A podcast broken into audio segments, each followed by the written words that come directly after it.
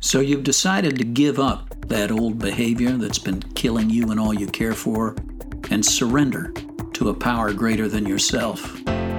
That's the first step. Surrender is what opens the prison door.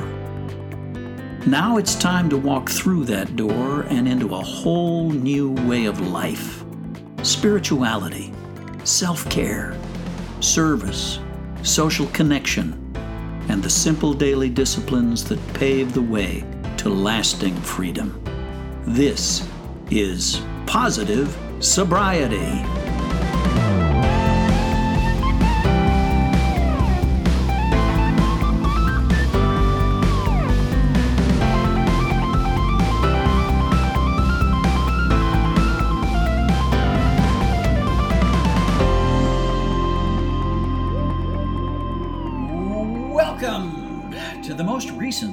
Freshest, the most, I, I don't know, brilliant, scintillating, helpful episode ever of Positive Sobriety Podcast. That's right. The one where the expiration date is still good.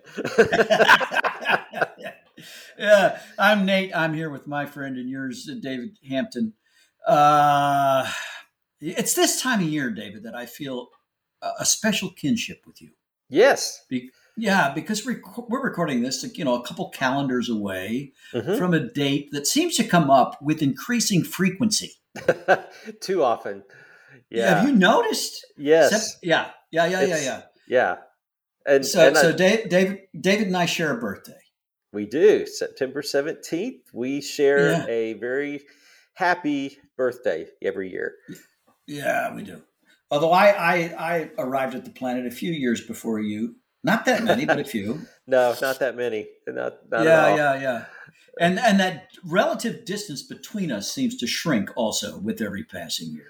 But yeah, You know? I, right. I think that the older we get, it doesn't matter. You know, is it two years, five years, ten years? I don't know. We're both old as white dog shit. It just doesn't matter.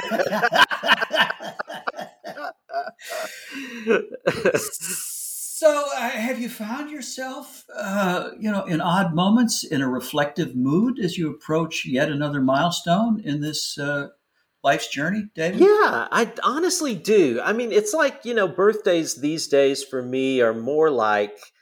Um, you know, I mean, it's not yay rah rah. I'm old, you know, or older Right, right, right, or whatever. Yeah, yeah, It's yeah, yeah. um, you know it's really reflective i sometimes think um, not in a not in a melancholic way but uh, just in a way of reflection that um, i wish uh, i had known some things that i know now you know Yeah. i i actually am happier and more well adjusted and freer at uh, what will be 62 um, Mhm. Than i was at 32 when i thought i had all the vim and vigor in the world you know Right? Yeah, yeah. And you Uh, had a higher profile and Mhm. all these, you know, right? yeah Uh, right? Everything is rising. David Hampton's the man. You've got, you know, a rising national, right? And you think, boy, this is it. yeah yeah Did you think that back then? Oh yeah, I I just thought, you know, how do I how do I sustain this, keep it going, and make it last forever? right. You know, Yeah. Nobody tells you that the royalty checks will shrink and that the you will one Yeah. day not fit into skinny jeans and that you won't be Yeah. as you know hip and cool and wonderful as you thought you would be. Um, Yeah. But the reality is that um, you know I I did I I thought that you know the persona was everything because that's really what I was trying to live live Sure. Yeah. you know um, and so um, eh, I, you know i hear people say this a lot but aging is really freeing to me i mean minus the aches and pains and the Yeah. Yeah. Yeah. Sure. Sure. Sure. but it is it's a very freeing thing to just be able to go you know i my give a shitter is really on the blink uh, I just don't care that much anymore about Yeah. what you know somebody you know thinks. And uh, I remember the first time I was in a recovery meeting, and somebody said, "You know, what other people think of me is none of my business." And I thought, well, Yeah. that's novel because you know it's been my business to create what people think of me most of my life. you know? Sure. Yeah. Yeah. so yeah. I don't know. Is age freeing you up? Are you feeling less bound or? Yeah absolutely. As i consciously make the leap from what arthur c. Brooks would call the first curve to the second curve. Yeah. You know uh, when i when i get realistic about uh, you know where my brain is and what its capabilities are when i mm-hmm. get realistic about my mortality uh, mm-hmm and what legacy actually looks like. Right. When I when when I refocus on relationship, which by the way, uh, you know, my success drive was very strong in my, especially in my 30s and 40s, mm-hmm. Mm-hmm. and and so relationships, unless they might help me on the success drive, mm-hmm. relationships definitely took a back seat. Yeah. Yeah. Right. Yeah. Right. Now, realizing how foolish that was mm-hmm. and how blessed I have been to have been given connection to these wonderful people. Yeah. And all of us are on the same train. I'm just, you know, a little farther down the track than many of those folks. But um, to uh, to invest in relationships, um, I no longer have to be the smartest guy in the room. Mm. Yeah. But I might be the wisest guy in the room. Mm, yeah. Yeah. And part of wisdom is knowing the limitations of your own knowledge. Part of wisdom is a willingness to listen. Mm-hmm. Um, and to uh, and to uh, listen respective uh, respectfully mm-hmm. and to do and then to be an encourager and a, a synthetic thinker uh, so, in a way, it feels like I'm shrinking, David. Mm-hmm. It really does. Yeah. But at the same time, I feel as though in shrinking, I'm becoming more substantial. Yeah, there was I something get... about you know something about that really large persona that was diffuse. It, it wasn't all that substantial. Mm-hmm. But now, uh, to shrink a little bit and to become just present here now within the limitations that I'm much more aware of. I feel as though my presence becomes more substantial and my experience becomes richer. Yeah. Yeah. Yeah, I I think that's all very I echo all that. I um you know, my my mom and dad are 86 years old and they've been married mm-hmm. for uh, 66 years uh, this past August. They've been wow. together a long time.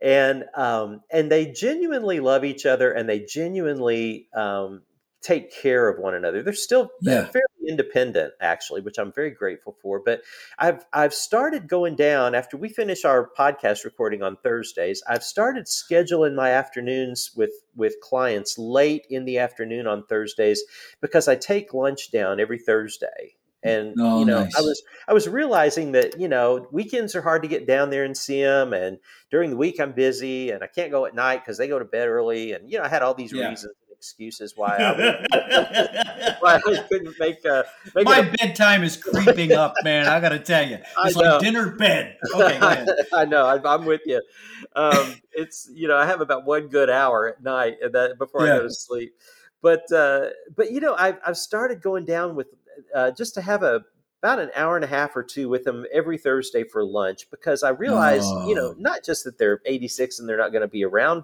you know, for 30 more years, but yeah. Um, you know that I, I am valuing um, time more. I think yes, yes, um, than I ever did, and and I looked at that relationship particularly and thought, you know, there's going to be a day where you're going to go, what, what the hell was I thinking of not you know, yeah. I set my own hours. I don't work for General Motors where I have to punch a clock and get in and get yeah. out. You know, I can, yeah, I can make this work. And so, anyway, I I just think that time is, and relationships are a whole lot more uh, special to me now than they than they ever used to be.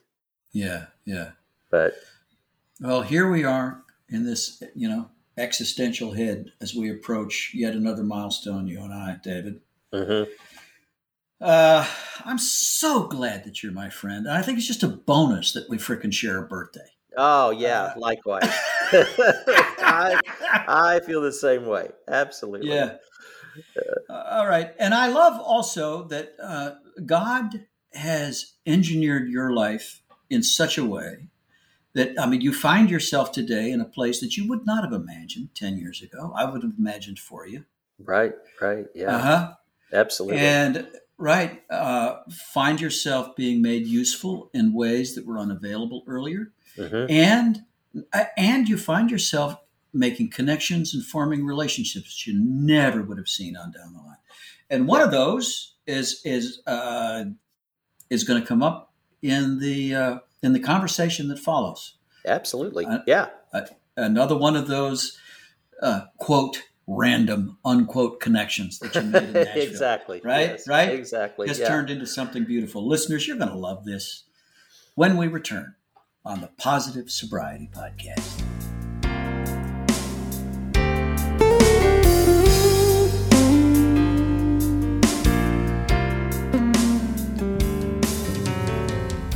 Welcome back to the Positive Sobriety Podcast. Well, David, my friend, you have tapped your extended, extensive network here in Nashville.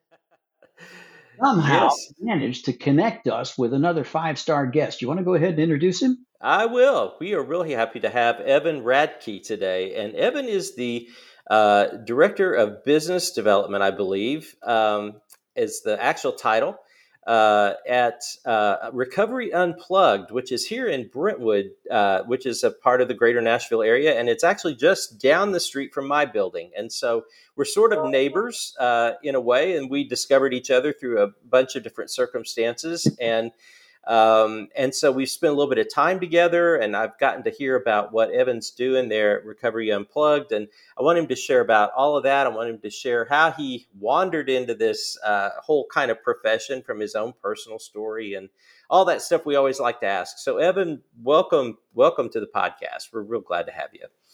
Absolutely, guys. Very grateful to be here. Appreciate the opportunity. Anytime we get the chance to spread experience, strength, and hope especially around what we specialize. I'm always grateful for the opportunity. So glad to be here this morning.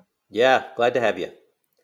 Well, Evan, how did you um, get uh, connected? Not not with Recovery Unplugged quite yet, but um, just into the area where you decided maybe you wanted to use uh, what I'm assuming is a recovery story of your own to uh, help others in their in their journey. Absolutely. So that's a, a big parted question. So I'm going to try to streamline it. you got a lot of room in there. Yeah. That's right. And so my passion has really been a big focal point, um, being a part of this industry and wanting to expand uh, to impact more people. Um, and it started quite a few many years ago. I went through a treatment center. Um, May 15, 2014 is my sobriety date. Went through a treatment center in Burns, Tennessee called Discovery Place. Um, like oh, you're a Discovery Place guy. Oh, I yeah. love that. Okay, they, uh, hey, back it up. No, no, rewind a little bit further. How the hell did you wind up in Discovery Place? So, another great question. Addiction has been in the background of my family for quite some time, whether it be mm-hmm. my father, my mother, and my brother. We all have addiction tendencies. Um, came full circle. We can share more about it later. And um, it's neat how this it came to pass. We're able to help family members later on once oh, we get started. Beautiful. Um, so things have come full circle from those family members helping me years ago, and so with that mentality, uh, fast forwarding through you know high school and college, where you know parties were Monday through Monday. Um, always, you're looking for a reason to change the way you feel, and so you're a chameleon, right? You you mm-hmm. mask all these different groups of people because you can find something to fit what you're looking to do, um, an excuse to to change the way you feel. Um, and so, fast forwarding it, I had some injuries. Uh, baseball was a big part of my life growing up. Oh, was, an athlete. Okay, yeah. Yeah, I was a top 100 prospect for Under Armour. Uh, back in the day, had some good opportunities to play at the collegiate level, and had a. What was your position? Uh, I'm just curious. I'm a baseball guy. What was right your on. position? So back then, I was right field and first base is what okay. I was getting. Are you a tall guy? I can't. I can't tell. I've never met you. It's hard from a virtual virtual angle, but right yeah. at six three, depending on who I'm talking oh, to. Oh, ideal first baseman. Okay, all right, good, all right. yeah, so baseball was great. Um, it played football and basketball as well. Had a, a non-contact ACL tear, which uh, started a new chapter for me. Ended up having a bad case of staph infection, which oh. turned into multiple surgeries throughout. Play continued to play sports. Played one year of baseball down in a JUCO baseball league in Panama City, Florida still in the the rehabilitation, still trying to work on my knee to get to that next level. Um, retore for the third time, fifth surgery, oh. and said that's that's it. I'm just going to hang it up uh-huh. and head to college. And so during that time, of course, we you know did what we thought was normal in high school. We drank and partied and smoked pot. But during that time, I started getting introduced to pain medications, to mm-hmm. diazepines, all these things to sure. fix what my problems were. Um, and so whenever I went to college, I went to the University of Alabama my sophomore year and um, had a good friend from high school that said, Hey, man, um, I've actually got a great house. It's on a party street, it's right next to the stadium. It's great. Love for you to move in. Also, by the way, have you ever tried Oxycontin? I was like, man, oh. that's crazy. I'm not trying that. Like, it's, I still had somewhat sense. It's like, if I'm doing heroin, I'm not that bad as long as I'm not smoking crack kind of mentality. Yeah, right. yeah, yeah. it was that sickness of no, I'm not doing that, but I'll stick yeah. here. Um, I think he asked me three times, and on that third time, I said yes, and we were off to the races. So that kind of propelled me in mm. to what we do now. Um, just because I had no idea back then of the implications of taking a substance, even just recreationally, even just yeah. for fun, what it could lead to. Um, so that through college, um, maintained a pretty good image. Um, joined a fraternity. I was a part of the sales team at Alabama. Um, had a great relationship back then, so I kept up a good image. And I had mm-hmm. the friends that I would hang out with that you know played sports or played football at Alabama and were were decent and what they're wanting to do in life. And I say decent based on they were going to class, they were doing college, they were doing things to help themselves. Mm-hmm. Then I had my other group of friends that we could do whatever we needed to. Um, and that just continued to snowball. Um, one of my favorite statements, it was a while back, Brett Favre, of course, he's public about it, went through his treatment process and he gave mm-hmm. a statement to the press. They asked him what happened. It's like, you even have a Wrangler jeans commercial. Why would this happen? Like, why would you choose to do something negative? And he simply stated a little bit became a lot.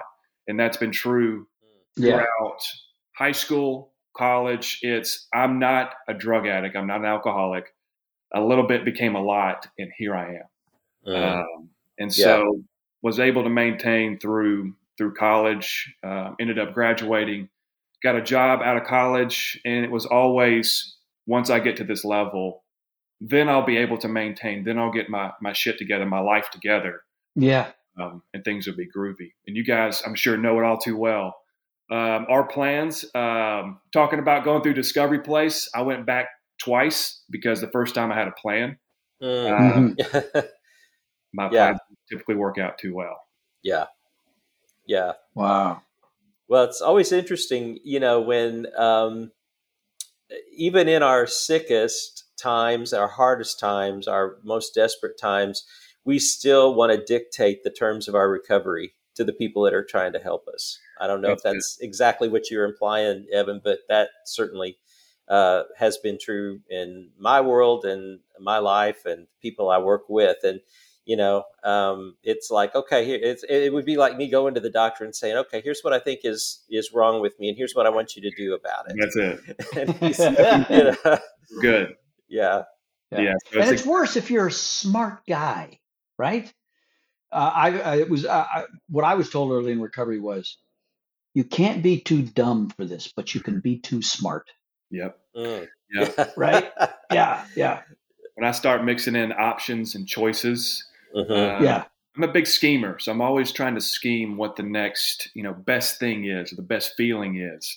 Uh, so typically, left up to my own plans and devices, it does doesn't work well. Um, so outside of college, you know, I move up to Franklin, Tennessee. I get a, a, single bedroom apartment. I say I chose it, but the reality was I didn't want anyone to know what was truly going on. Mm-hmm. Um, Uh-huh. Back then, I had learned throughout this process with five knee surgeries that I can go to most pain clinics and have a, a pharmaceutical representative be the one that subscribes me to all the things that I need. Uh-huh. Um, so I was prescribed everything that I needed for about thirty dollars a month back then. Wow. Uh, Oh wow. which just it took it to the to the next level. I thought I was at the top of of what I was doing, how I was abusing my life, my body, all these things to maintain a feeling. Um, but it just it continues to go to that next level. That bottom is Mhm. never never what I think it is. Um, so that can continued working. Um, didn't really pan out. I did well for a little bit.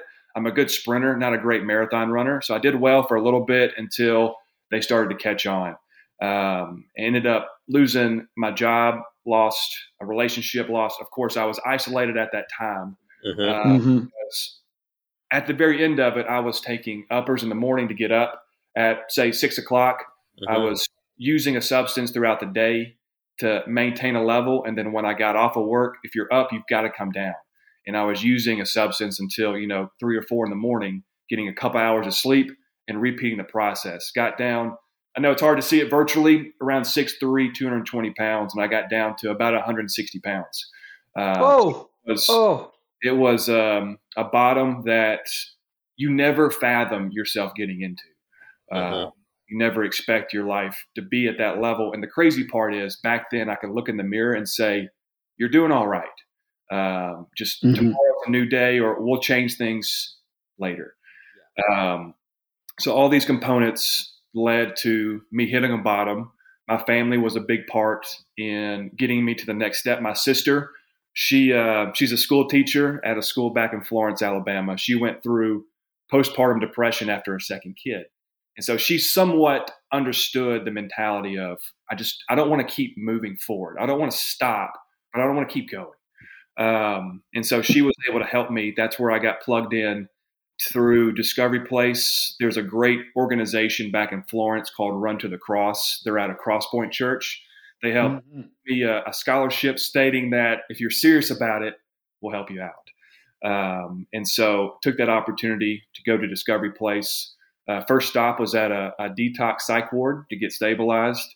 Uh, Mhm. it was a, a fun experience, um, to say the least. Um, so throughout this process, then got to go to um, Discovery Place, checked in, thought I was there for a weekend, stayed for 30 days, and they had a plan for me. Decided that I had better options. Uh, Mhm. I wanted to get my life back in order. Whatever I thought that was in the moment, I wanted to get it back. Um, so I said, "Thank you. I've got it from here. I'll continue to volunteer. I'll get a sponsor. I'll do all the things you want me to do, but it's going to be my way." Um, so within about seven or eight weeks in that process, Right. I relapsed and I went straight back. I got all the way graduated all the way to intravenous substances throughout this process, and that's that's where I got to in just two months. Uh, Wow. You know, ten years, twelve years of use got me to that point.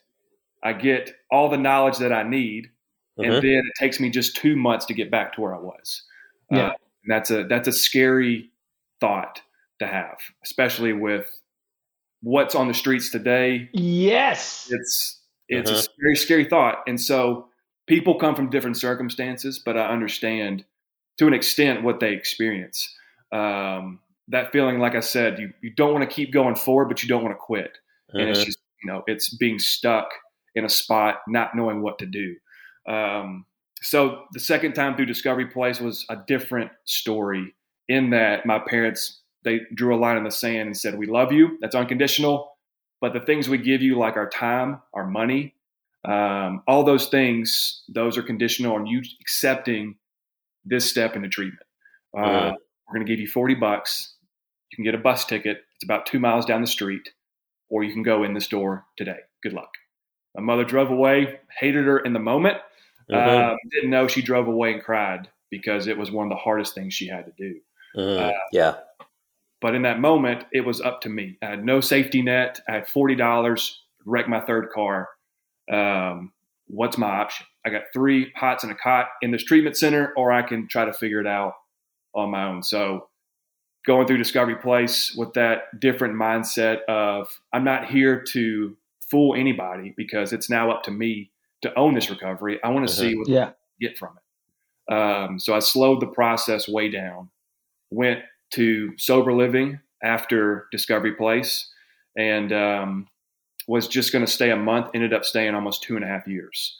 Wow. Just because of what I saw it do, not just for myself, but other people in that environment. And it was the mentality of what am I racing back towards? What am I uh-huh. trying to get back to? If I have peace and contentment and joy and I'm moving in the right direction, what am I trying to find? What else is out there? And so I took my time, and that's what we'll share on it here shortly. What got me so invested into helping people in the next step transition and sober living, um, just because the environment that people are in you know, it's you know, it's friends by proximity. It's it's recovery by proximity. I'm a firm believer that what you surround yourself with, that's going to become most likely a big part of your life. Um, same thing with you know recovery unplugged having huge components in alumni and connection. It's a big piece. A reason I came on to them is because it's such a valuable point in my recovery process. Um, so that kind of, in a nutshell, trying to kind of skim through the, the big pieces to kind of give some insight on what drove me this direction.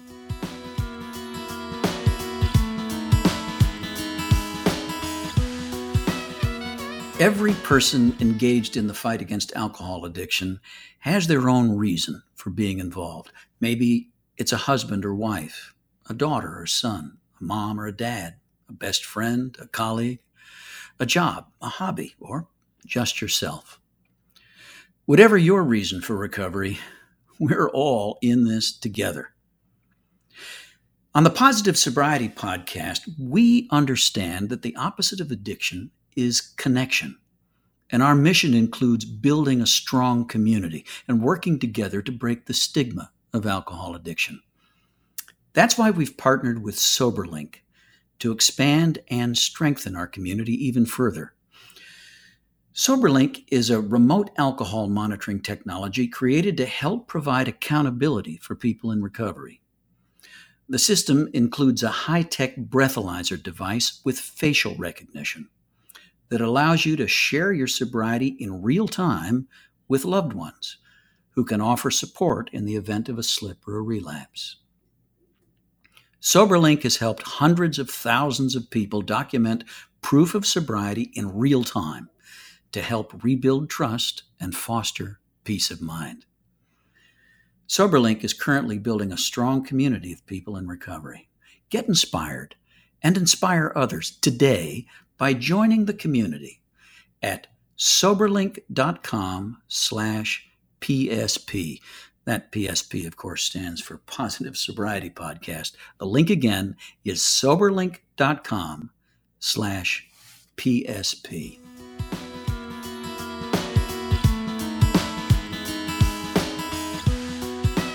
This if you will, Evan. I'm I'm fascinated. This is getting very personal, very uh, relevant for me right now. Uh, talk to me about your experience in sober living. What w- you were there two and a half years. What were uh, what were the major components of that sober living house?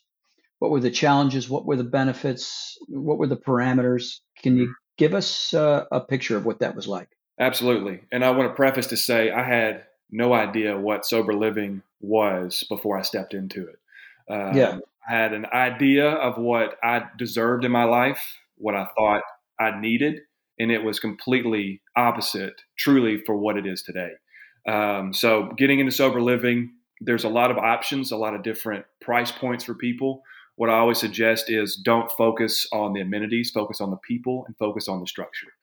Um, right. So back then, I didn't have the luxury of going to a, a, a nice setup sober living. Um, I went to a very structured sober living, but it was an old women's home. It was about 25 people. Um, and that was my very first experience. It was a place called Foundations out in Burns, Tennessee.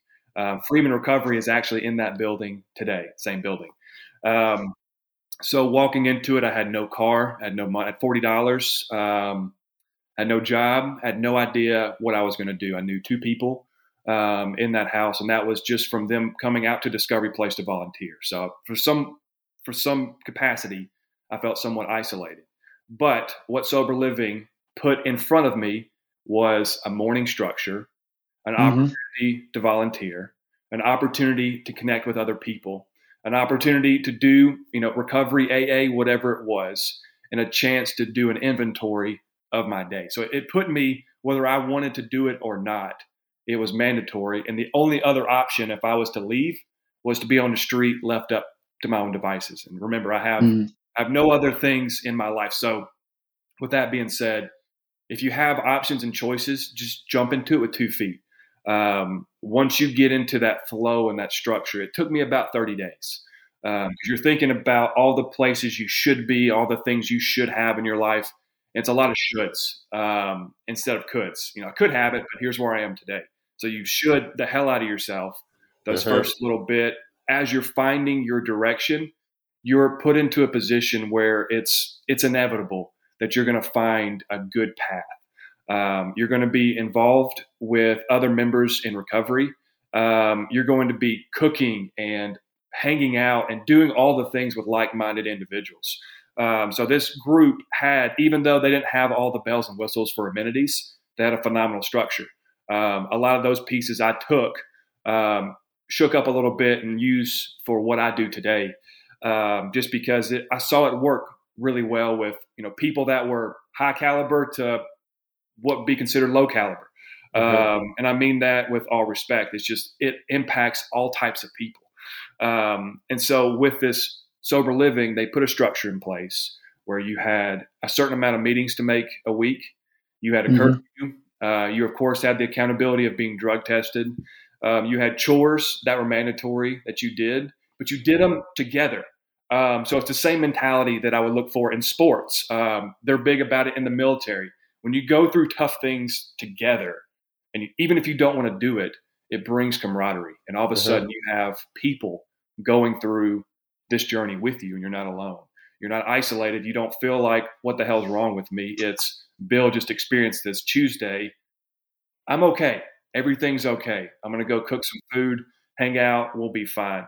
Um, so, this month long process that I set myself up for initially in sober living turned into that during that 30 days was I don't have another best option for growth.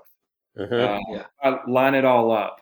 Nothing is going to help me as much as being in sober living right now. If my main objective is sobriety, building relationships with with God, with other people, and growth. If you can put all that into a bucket, it would be growth, personal growth.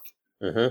Sober living is going to set me up way better than me being on my own, me going back to live with a a, a, a rough relationship, me going yeah. back to live with an old environment. Like you put it on paper, sober living is going to be your best option every time. So I used to, I would say, man, that sucks. You got to go to sober living. You can't go home.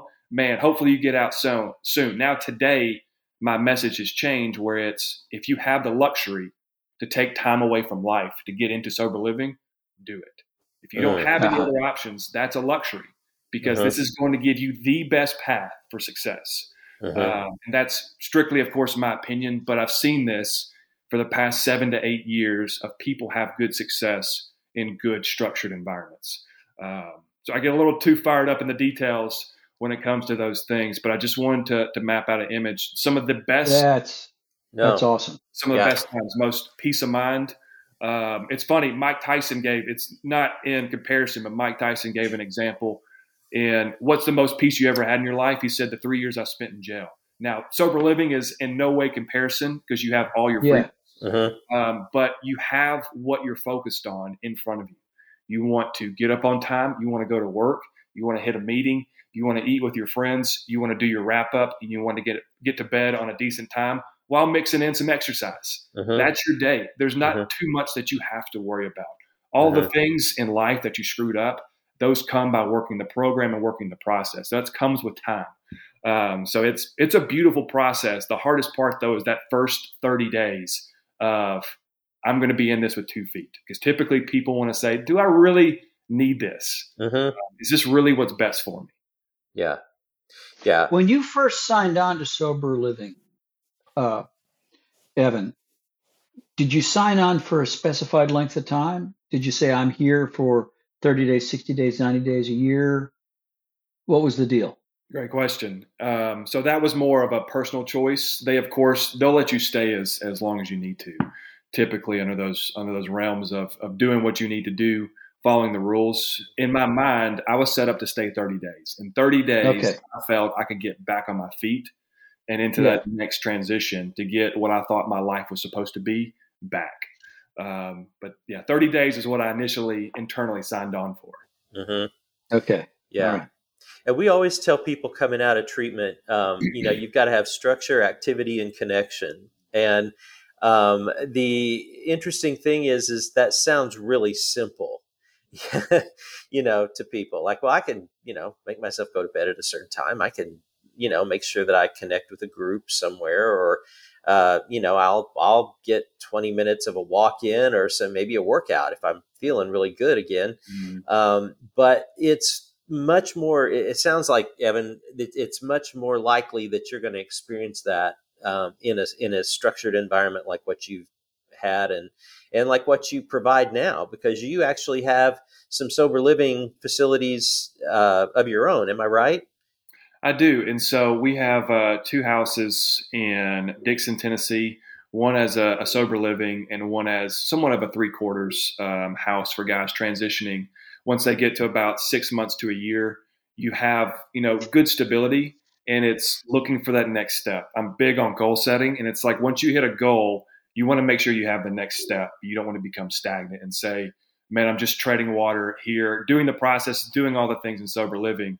Um, one thing we pride ourselves in sober living is we have a great track record, um, minimal relapses, and we keep people inside of our sober living typically about three times as long. Typically, people stay about three months inside of sober living. Our average is around nine months for individuals. Um, wow. We pride ourselves in that because we want people. The biggest thing is take a step back, be patient, and really take everything that you can at face value. Yeah. Uh, what your life is, what you're doing, who you're with, and really jump into it. Yeah. Um, well, well, tell us about Recovery Unplugged because you guys are doing something a little bit unique, and that is you're utilizing music. Uh, you know, ironically here in Nashville, uh, but you're utilizing music to help people access um, good uh, uh, models of, of recovery, good experience in getting the front of the brain to wake up, I'm assuming, um, you know, that kind of thing. Um, tell me about um, a little bit about uh, whatever is going on there at Recovery Unplugged that makes you guys just a little bit different than what they might experience somewhere else. Absolutely. So, Recovery Unplugged, we got our start down in Florida about six years ago and have expanded since then to three additional locations one in Austin, Texas, one in Virginia, right next to Washington, D.C. You can actually see the Washington Monument um, from the location, it's pretty neat. And then, most recently, our location in Nashville. Um, one of the biggest things that attracted me to Recovery Unplugged, being a part of recovery, we were actually going to volunteer at Recovery Unplugged every Wednesday for a, a newcomers meeting. Um, and what I noticed during this, and we've been doing this for about two and a half years, is that the first time through treatment is not always guaranteed to be the last time that someone goes through treatment. Most people, you know, double, triple dip, um, and even more than that. We hope they never do, but if they do, knowing that they have a safe avenue to get restarted in the right direction. Mm-hmm. Um, so I started asking, I started seeing a trend, and I started seeing how many people that were having hiccups and trip ups we're coming back to Recovery Unplugged. Same reason I went back through Discovery Place. In my mind, that was the best place for me. Um, so many people were coming back through, and they weren't just referencing just um, Recovery Unplugged. They were referencing their therapist. They were saying, "Hey, I want to come back. Is Joanna still there? I want to make sure she's my therapist again."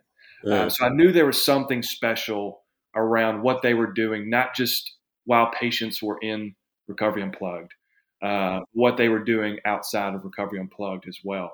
Um, so, music, of course, like you mentioned, is our focal point. We believe in tying people to an experience.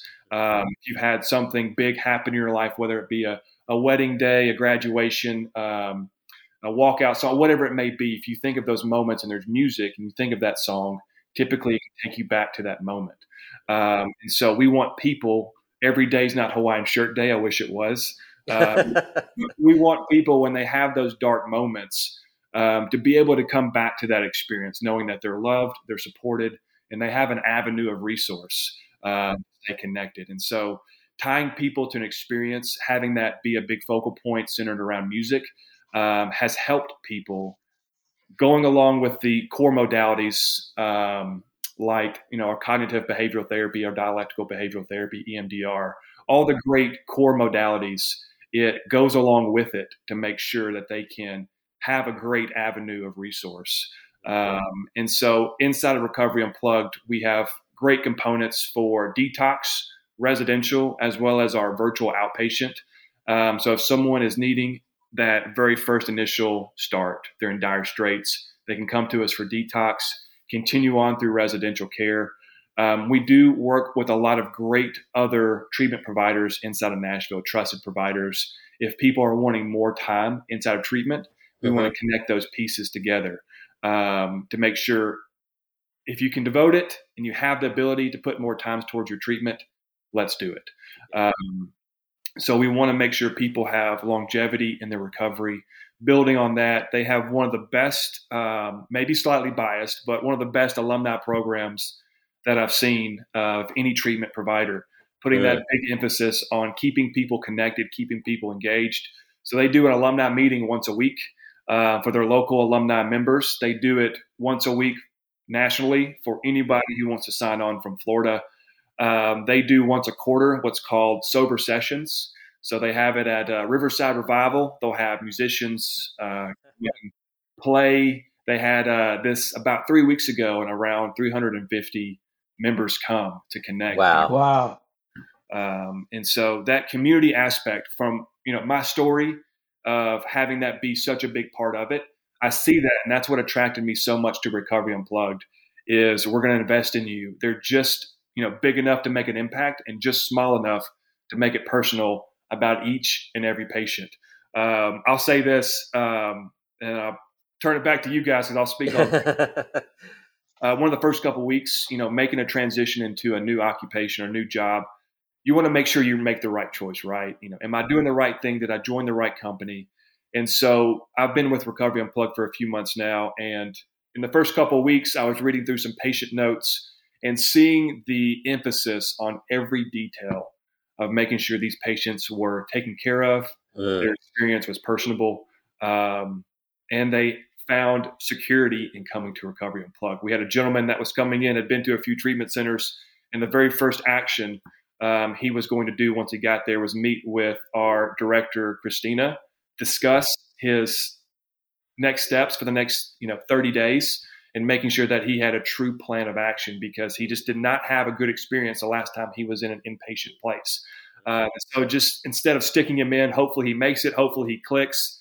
They spent 30 minutes at the beginning with one of their higher ups to say, hey, we want to discuss what the best plan for you is, making sure that you're supported, your family's supported, everybody's on board.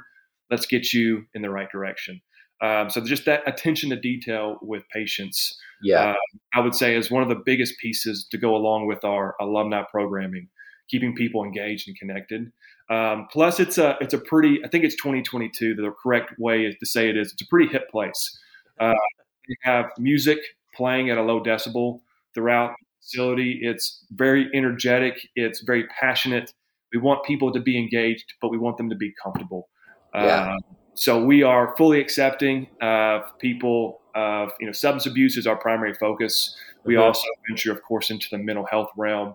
Mm-hmm. Those things overlap in most situations, mm-hmm. uh, but everyone from male, female, people that are transitioning, LGBTQ community, we are greatly supporting of anyone who is interested in changing their perspective on life and starting the way to recovery. Yeah. Uh, so all that to be said, Recovery Unplugged is a pretty phenomenal place. Very comfortable. It's about 34 individuals total. So you're not going to be surrounded by a tremendous amount of people or get lost in a crowd. Mm. You're going to have a, a, double, sometimes triple the amount of individual therapy appointments per right. week. Um, and that starts in detox.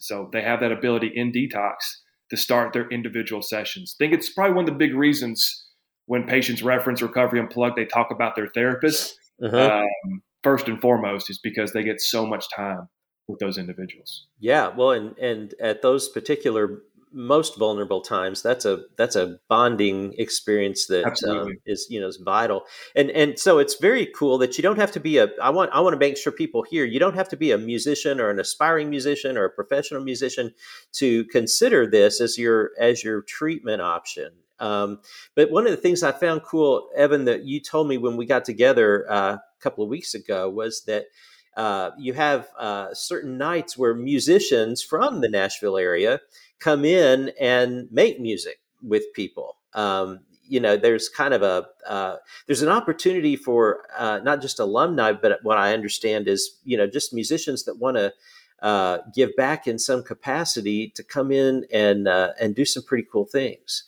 That's it. You know, Nashville is blessed with phenomenal musicians. I live. We moved uh, to Nashville about a year ago, and I live next to two musicians. Just could throw a rock and hit them. Um, yeah. So we've got Feel Good Fridays that happens on Fridays. Um, happens once a month. We're able to bring in local musicians to come connect, give back. I promise the musicians probably get more out of it than the patients do, uh, uh-huh. just because that that feeling of gratitude you get for the opportunity to share your craft as well as give back. Uh, right. It's a pretty phenomenal experience. Uh, but yeah, Feel Good Fridays for local musicians. We even have local comedians that will come in and do their stand ups. Um, it's a pretty good time. Nice. Yeah. And if a musician or a person, you know, listening to this, because um, we we tap into a lot of creative folks, I think, and that that listen to us, uh, if they wanted to participate in something like that, how would they how would they get in touch with you to do that? Absolutely. And so I can share my email address with you guys. Um, do you want me to go ahead and state it here? Uh, yeah, do it. Yeah. So, yeah, if anyone is interested in coming to play music, connect for one of our music groups, uh, comedians as well, we do live mic days on Wednesday. Um, so there's a lot of good opportunity to connect, but you can send me an email. It's going to be my last name, first initial. So it's R A D T K E E at recoveryunplugged.com. Also, let me give you my direct number as well. It is area code 256 710 9930. You can send me a call or text. Um, and that goes both for people wanting to come give back at Recovery Unplugged, mm-hmm. or if you're interested in wanting to know more about our programs to get connected. Um, as you mentioned, David, this is not just for musicians. Um, we use music because most people um, like music, they can connect to music and it can start a conversation. And mm-hmm. so anyone who is in that realm of I enjoy music would be a good fit at Recovery Unplugged. That was a great point. Good, good, good. Fantastic. Well, what uh, an inspiring uh, conversation. Evan, thank you so much for taking time to talk with us. We're going to put that information in the show notes as well. Uh, and I look forward to a lot of follow up contact after this episode. I think listeners are, are going to want to connect with you. I know David and I are going to want to maintain a relationship with you. I'm thrilled that we get to serve in this uh, arena together. Yeah, absolutely. absolutely. All right, well, listeners. You go, you go, you go, boss. Go ahead. I'll just say, I'll just say, listeners, uh, stay with us. We'll be back in a moment on the Positive Sobriety.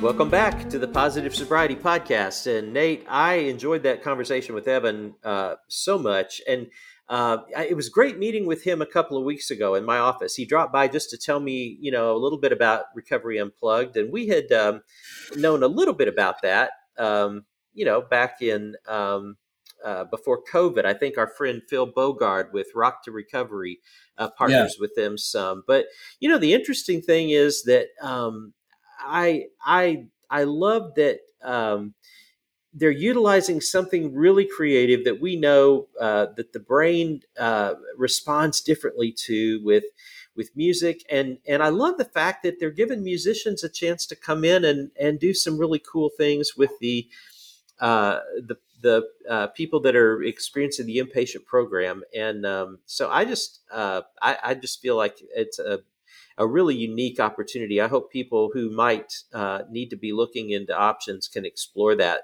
Um, they've got a great uh, they've got a great thing going on over there, and uh, they're not so huge that people get lost, like you said. So I was very yeah, very glad yeah. to get Evan to talk about that.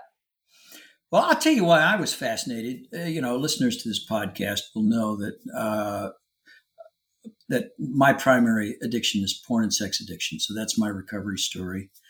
And uh, I'm part of something called the Samson Society, which is not exclusively for porn and sex addicts. We do have members whose primary battles are uh, around alcohol uh, and drugs, uh, as well as other things. And for those in that population, recovery unplugged sounds, I mean, freaking fascinating. Yeah. Yeah. But also, uh, Samson Society, Samson House, the nonprofit that supports the Samson Society, has just acquired its first house, which yeah. is two blocks from where Ellie and I live. And, and now we're trying to hash out what do we do? It looks like we got 10 beds. Now the beds aren't there; it's empty rooms. but we've got this house, you know, yeah. on two acres in a wonderful place, an hour from Nashville. Um, how do we use this property to, uh, you know, t- to the best advantage for people who are uh, making their way out of, you know, the, the wilderness of addiction back into life? Mm-hmm. And uh, we know that it involves community. We also know that it, ideally it's going to involve therapy as well. Mm-hmm.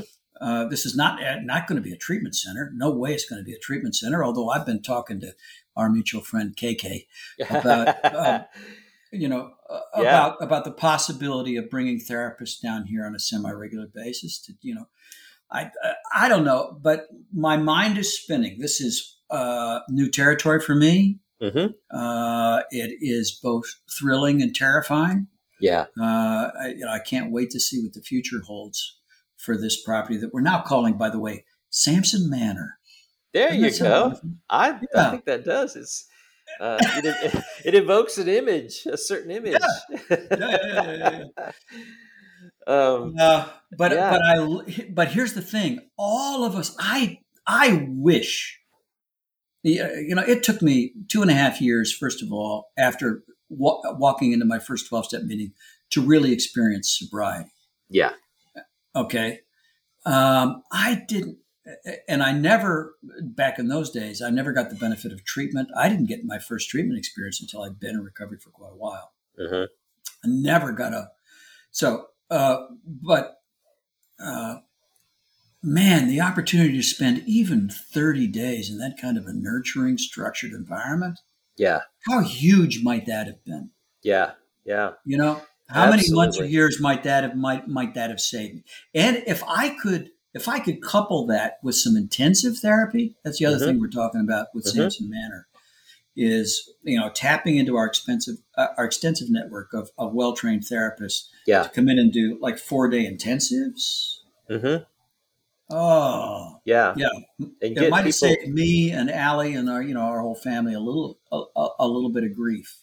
Yeah, well, likewise, and I think that um, you know, in, in, a situation like what you guys are starting up, uh, it's a great opportunity to get people um, in touch with their trauma work before they head yeah, back yeah, into real yeah. life. You know, yeah. Um, because whether it's porn and sex or alcohol, substances, codependency i mean relationship love addiction what name your poison i mean yeah it's it's all rooted in pain management that we started somewhere uh, for yes. some reason so yeah i'm excited for what you guys have the opportunity to do nate i know it's been a dream for a long time and mm-hmm. um, yeah, you know it's been one of those someday things and to see yeah, it yeah, you know just kind of come up out of the out of the ashes here is is exciting. It's crazy it's five years ago that we incorporated Samson House as a nonprofit entity uh-huh. with no house. right? Well, house is relative. yes. it can be a lot of things. But yeah, no, I know it, it's taken time, but I feel like this is a really, and I love the idea that it's a, enough out of town that it's not uh, you know, it's not like guys are going to go back home uh, eh, because home is three and a half miles across town, right? Yeah, uh, sure, easily. Yeah, they're yeah, gonna they're gonna have to they're gonna have to park it there for a little bit. You know, that's right. You don't just wander into Mount Pleasant. That's right. Know? Come out here with Nate and the rednecks. Out here. I want to come out and see your house because I still haven't Dude, seen it.